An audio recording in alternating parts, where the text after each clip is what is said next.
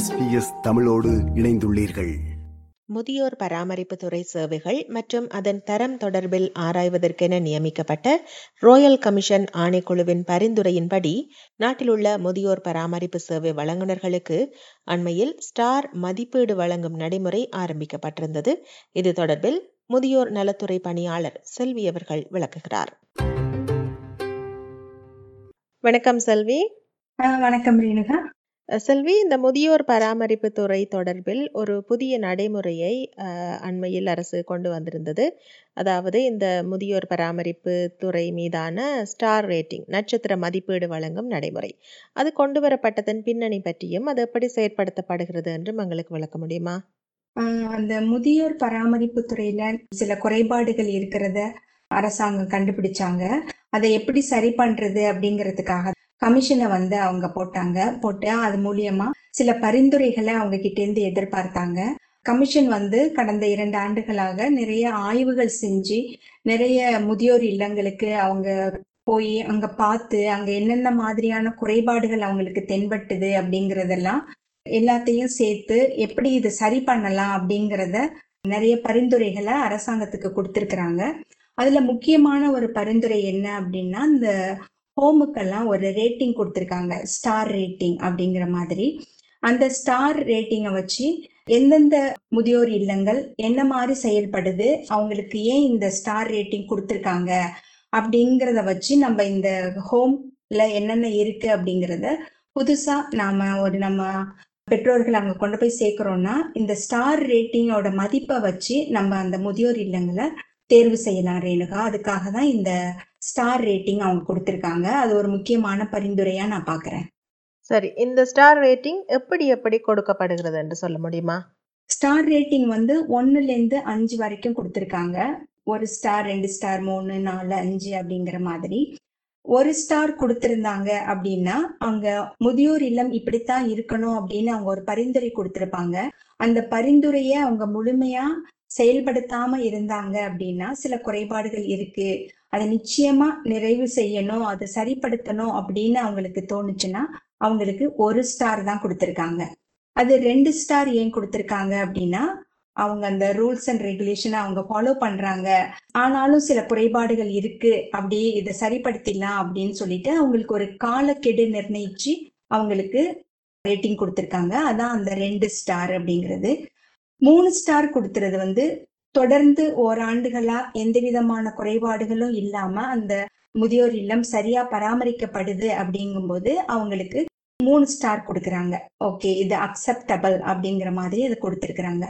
நாலு ஸ்டார் எங்க கொடுத்திருக்காங்க அப்படின்னா ஓராண்டிலிருந்து மூன்று ஆண்டுகள் வரைக்கும் அந்த முதியோர் இல்லம் சரியானபடி எந்த விதமான கம்ப்ளைண்ட்ஸ் இல்லாம பராமரிக்கப்படுது அப்படிங்கும்போது அவங்களுக்கு நாலு ஸ்டார் கொடுத்துருக்காங்க. அது குட் கண்டிஷன் அப்படிங்கிற மாதிரி.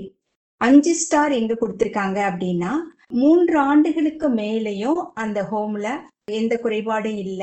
அவங்க சரியா போயிட்டு இருக்காங்க. எல்லா விதத்திலயுமே அவங்க கரெக்டா இருக்காங்க அப்படின்னு முழுமையா தெரியும் பொழுது அவங்க எக்ஸலண்ட் அப்படிங்கிற அந்த ஸ்டார் மதிப்பு அஞ்சு ஸ்டார் கொடுத்துருக்காங்க. அந்த ஸ்டார் மதிப்பு மூன்று ஆண்டுகளுக்கு மேலேயும் அவங்க நல்லபடியா அந்த ஹோம் நடத்திட்டு இருக்காங்க அப்படிங்கிறவங்களுக்கு அந்த அஞ்சு ஸ்டார் கொடுத்துருக்காங்க. இப்ப இந்த நட்சத்திர மதிப்பீடு வந்து இந்த ஸ்டார் ரேட்டிங் கொடுக்கப்பட்டிருப்பது ஆஸ்திரேலியாவில் உள்ள அனைத்து முதியோர் இல்லங்களுக்குமா? அல்லது இந்த நட்சத்திர மதிப்பீட்டில் பங்கெடுக்காமல் அதாவது வழங்கப்படாமல் ஏதாவது முதியோர் இல்லங்கள் இருக்க முடியுமா?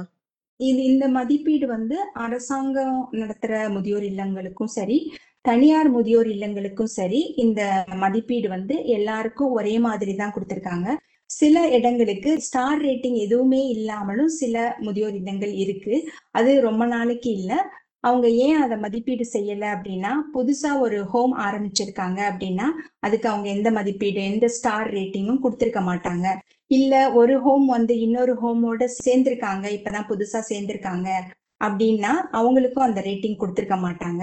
இல்ல பராமரிப்பு பணிகள் ஏதாவது நடந்து இப்ப புதுசா திரும்ப ரீஓபன் பண்ணியிருக்காங்க அப்படின்னாலும் அவங்களுக்கும் அந்த ரேட்டிங் கொடுத்துருக்க மாட்டாங்க. ஏன்னா அவங்களோட செயல்பாடு எப்படி இருக்கு அப்படிங்கறத இவங்களால கண்காணிக்க முடியல. அதனால அவங்களுக்கு ஒரு ஆண்டு அவங்க நடத்தின பிறகு அந்த அவங்களோட செயல்பாடுகள் எப்படி இருக்கு அப்படிங்கிறத பொறுத்து தான் அவங்களுக்கு மறுபடியும் அந்த ஸ்டார் ரேட்டிங் கொடுப்பாங்க. தொடர்ந்து மூன்று ஆண்டுகள் அவங்களுக்கு வந்து எந்த குறைபாடும் இல்லாம ஃபைவ் ஸ்டார்லயே இருக்காங்க அப்படின்னாலும் அடுத்து அவங்க அந்த ஹோம்ல ஏதாவது பிரச்சனைகள் வந்து கம்ப்ளைண்ட் வந்து இல்ல எது விரும்பத்தகாத சம்பவங்கள் நடந்ததுனாலும் அவங்களோட அந்த ஸ்டார் ரேட்டிங் வந்து நிச்சயமா உடனடியா குறைக்கப்படும் அப்படிங்கிறதையும் அவங்க பரிந்துரை செய்திருக்கிறாங்க. சரி. அஹ் இப்போ ஏதோ ஒரு சூழ்நிலையால் எங்களது பெற்றோருக்கோ உறவினர்களுக்கோ ஒரு முதியோர் இல்லத்தில் அவர்களை சேர்க்க வேண்டிய தேவை வருகிறது என்றால் நாங்கள் முதியோர் இல்லங்களை தேர்ந்தெடுக்கும் போது இந்த நட்சத்திர மதிப்பீட்டை எப்படி நாங்கள் கவனத்தில் எடுத்து அதற்கேற்றால் போல் எங்களது தெரிவுகளை மேற்கொள்ளலாம் என்று சொல்லுங்கள். மூணு ஸ்டார் இருக்கிறது இருக்கு இல்லையா? ஒரு ஆண்டுகளுக்கு மேலா எந்த விதமான கம்ப்ளைண்ட் இல்லாம இருக்காங்க அப்படிங்கறதுனாலதான் அவங்களுக்கு மூணு ஸ்டார் கொடுத்துருக்காங்க நாலு ஸ்டார் வாங்கணும் அஞ்சு ஸ்டார் வாங்கணும் அப்படிங்கிற அந்த இதுல அவங்க கவனமா இருப்பாங்க. அதனால அவங்க தொடர்ந்து அந்த ரேட்டிங் குறையாம பாத்துக்கிறதுல முக்கிய கவனம் செலுத்தும் போது ஆஹ் அதனால நம்ம முதியோர்களுக்கு கொடுக்கிற அந்த பராமரிப்புலயும் எந்த குறைபாடும் இருக்காது அப்படின்னு நான் நினைக்கிறேன். அதனால அந்த ஹோமையும் செலக்ட் பண்ணலாம். அதெல்லாம் நாலு அஞ்சு இந்த மூணு ஹோமையுமே நம்ம வந்து கவனத்துல எடுத்துக்கிட்டு அதுல எந்த ஹோம் நமக்கு பொருத்தமா இருக்கு நம்ம வீட்டுக்கு பக்கத்துல இருக்கு அப்படிங்கறதெல்லாம் பார்த்து நம்ம செலக்ட் பண்ணலாம். இப்ப சில நேரங்கள்ல என்ன ஆகும் அப்படின்னா இந்த நாலு அஞ்சு அப்படின்னு கொஞ்சம் ஸ்டார் ஜாஸ்தியா போகும்போது அப்ப அவங்க என்ன நினைப்பாங்க? அவங்க வந்து அந்த டெபாசிட் வாங்குறது காஸ்ட் இருக்கு இல்லையா? அதெல்லாம் கூட கொஞ்சம் உயர்த்தி காட்டுவாங்க. கொஞ்சம் எக்ஸ்பென்சிவா இருக்கிற மாதிரி நமக்கு தோணலாம். இதுவும் வந்து என்னதான் அவங்க முதியோர் பராமரிப்பா இருந்தாலும் கூட இது வந்து ஒரு பிசினஸ் தான் அவங்களுக்கு. அதனால அந்த கண்ணோட்டத்திலயும் அவங்க பார்ப்பாங்க. ரேட்டிங் குறையாமலும் இருக்கிறதுக்காகவும் பார்ப்பாங்க. அதே நேரம் அவங்களோட பிசினஸும் நல்லா இருக்கணும் அப்படிங்கறதுலயும் கவனமா இருப்பாங்க. அதனால நம்ம ரொம்ப ரொம்ப கவனமா ஆராய்ந்து தான் முடிவெடுக்கணும். இதுல மூணு ஸ்டார் இருக்கிற ஹோம்ல எவ்வளோ ரேட் வாங்குறாங்க நாலு எப்படி வாங்குறாங்க அஞ்சு எப்படி வாங்குறாங்க அப்படிங்கிறத பொறுத்து நம்மளோட பொருளாதார நிலைமையும் யோசிச்சு அதுக்கு தகுந்த மாதிரி நம்ம முடிவு பண்ணிக்கலாம். அதுக்கு மூணுல இருந்து நம்ம ஆரம்பிக்கலாம். மூணாவது ஸ்டார் நாலு அஞ்சு இது எது சரியா இருக்கும் அப்படிங்கிறத நம்மளோட பொருளாதார நிலைமையை பொறுத்து தான் நம்ம அதை முடிவு பண்ணணும். இப்போ இந்த ஸ்டார் ரேட்டிங் வந்து அவர்கள் ஒரு முதியோர் இல்லத்துக்கும் கொடுக்கிறார்கள். ஆனால் அதை அவர்கள் எவ்வளவு நாட்களுக்கு ஒரு தடவை மீளாய்வு செய்வார்கள்? ரிவ்யூ செய்வார்களா? ஒவ்வொரு ஆண்டும் செய்வாங்க. இந்த மூணு ஸ்டார் கொடுத்துருக்காங்க இல்லையா? ஓராண்டு காலம் எந்த விதமான பிரச்சனையும் இல்லாம இருக்காங்க அப்படின்னு சொல்லும்போது அவங்க ஒவ்வொரு ஆண்டும் செய்வாங்க. ஆனா தொடர்ந்து மூன்று ஆண்டுகள் வரைக்கும் அவங்க கிட்ட எந்த இதுவும் இல்லாம அந்த ஸ்டார் ரேட்டிங்க அவங்க கீப் அப் பண்ணியிருக்காங்க அவங்க வச்சிருக்காங்க. அஹ் நல்லபடியா பராமரிக்கிறாங்க. கம்ப்ளைண்ட்ஸ் எதுவும் இல்லை அப்படிங்கும்போது அடுத்த மூன்று ஆண்டுகளுக்கு அவங்க வந்து ரிவ்யூக்கு வரமாட்டாங்க. அடுத்து மூன்று ஆண்டுகள் கழிச்சு தான் மறுபடியும் வருவாங்க. ஆனா இந்த ஒன் ஸ்டார் டூ ஸ்டார் அவங்களுக்கெல்லாம் ஒவ்வொரு ஆண்டும் வருவாங்க. அஹ் ஒவ்வொரு ஆண்டும் வந்து அவங்க வந்து அந்த பராமரிப்பு இல்லத்தை முழுமையா பரிசோதனை பண்ணி எல்லாம் சரியா இருக்கான்னு நிச்சயமா பார்ப்பாங்க.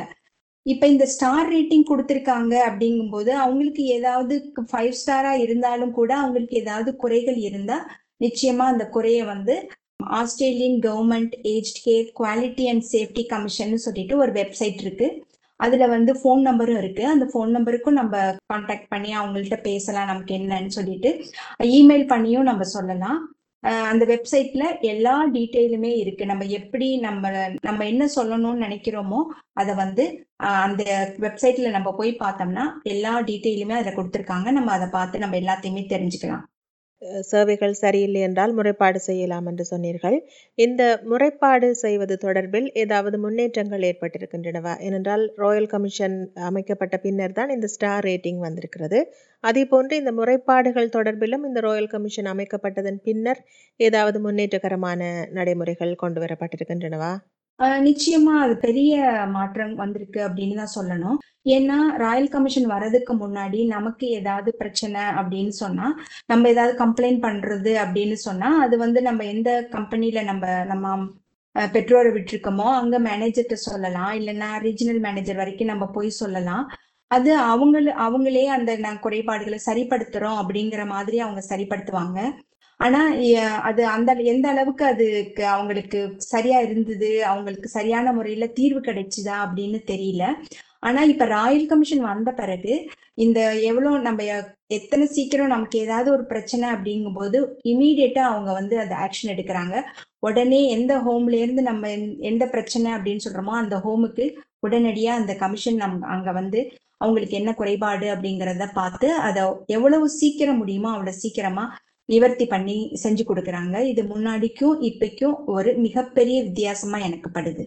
மிக்க நன்றி செல்வி. இந்த முதியோர் பராமரிப்பு துறை தொடர்பில் கொண்டு வரப்பட்டிருக்கின்ற புதிய மதிப்பீட்டு முறை பற்றி விளக்கினீர்கள். மீண்டும் மற்றொரு சந்தர்ப்பத்தில் சந்திப்போம். வணக்கம்.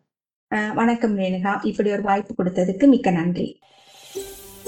இது போன்ற மேலும் பல நிகழ்ச்சிகளை கேட்க வேண்டுமா?